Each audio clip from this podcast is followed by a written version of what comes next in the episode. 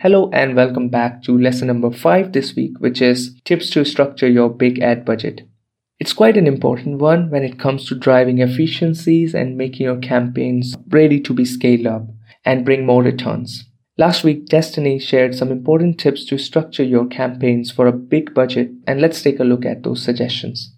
Firstly, that's about segmenting your campaigns by individual ASINs.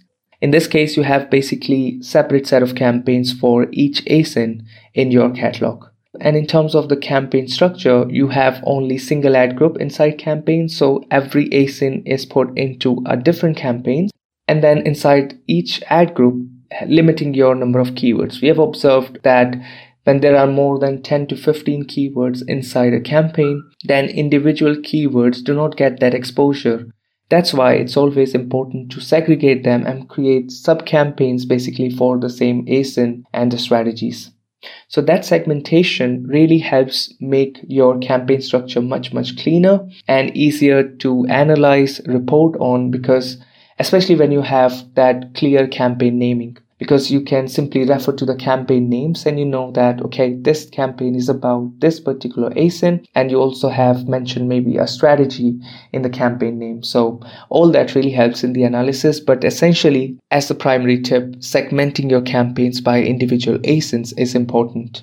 Then on top of that segmenting your branded and non-branded keywords is equally important and again, it can reflect in the campaign naming so you know whether it has the branded keywords or non branded keywords. And all this allows you to have better control on the budgets and you can decide how much budget you want to put on your defensive campaign strategies where you are targeting your own brand name so your competitors are not doing that and preventing customers from getting distracted by some other brands. Your non branded keywords, on the other hand, are going to help you capture that market share. So when you have separate campaigns, you can easily split your budget. And when it comes to reporting, you would know where your maximum budget is going and how much you should be putting in which campaign and then you can also segment your campaigns by strategies. And and that would make multiple set of campaigns for each asin and for example you could have ranking campaigns for pushing your long tail keywords. In fact when it comes to splitting your campaigns by keywords as we talked about in the first point you can actually logically group your keywords. Like one list of keywords or one group of keywords could be all the long tail high converting keywords. The other one would be uh, let's say less relevant keywords or highly relevant but low converting keywords.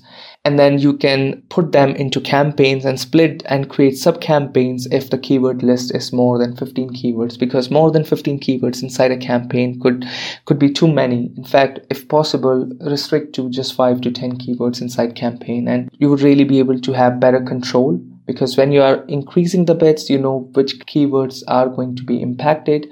And if it is a big list then it could be any keyword and and it becomes nearly impossible to control your budget. And then if you're applying any bid optimization or dynamic bidding it's getting applied to all the keywords. So with a smaller group which is all about similar keywords or, or keywords with similar performance then you always are controlling more and more effectively applying those dynamic bidding.